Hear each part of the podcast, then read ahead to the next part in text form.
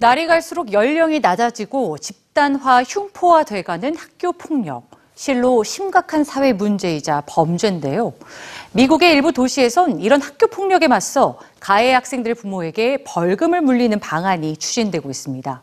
자세한 소식 뉴스지에서 전해드립니다.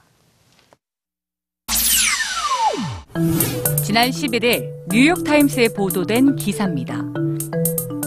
기사에 나온 다렌 오브라이언 씨는 미국 위스콘신주의 위스콘신 래피즈시에 살고 있는데요.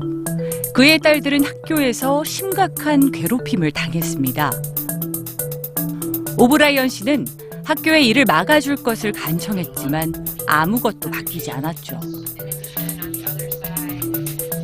이제 그는 시의회의 법 제정에 희망을 두고 있습니다.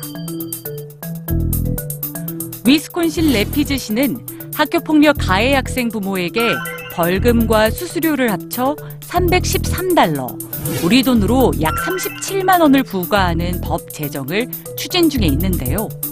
지난 2월 위스콘신 래피즈시에선 중학교 1학년 여학생이 끔찍한 메모를 받은 사건이 있었습니다.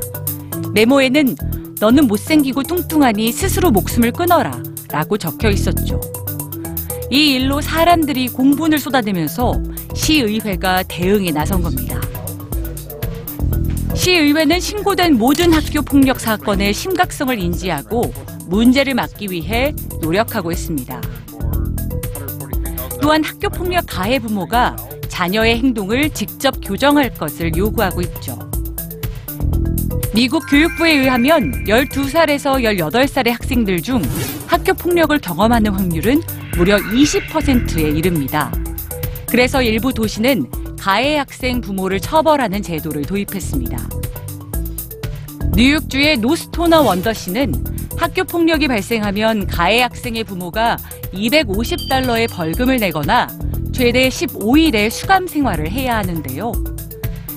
하지만 아직까지 실제로 벌금이 부과되거나 교도소에 간 경우는 없습니다. 대신 부모는 여러 번 경고를 받습니다. 부모에게 벌금을 부과하는 게 예방 효과가 있다는 평가가 더 크지만 오히려 역효과를 낳을 수 있다는 의견도 있는데요. 전문가들은 벌금만 부과하기보단 자녀가 올바르게 행동할 수 있도록 가정과 학교가 협력하고 노력하는데 그 핵심이 있다고 강조합니다.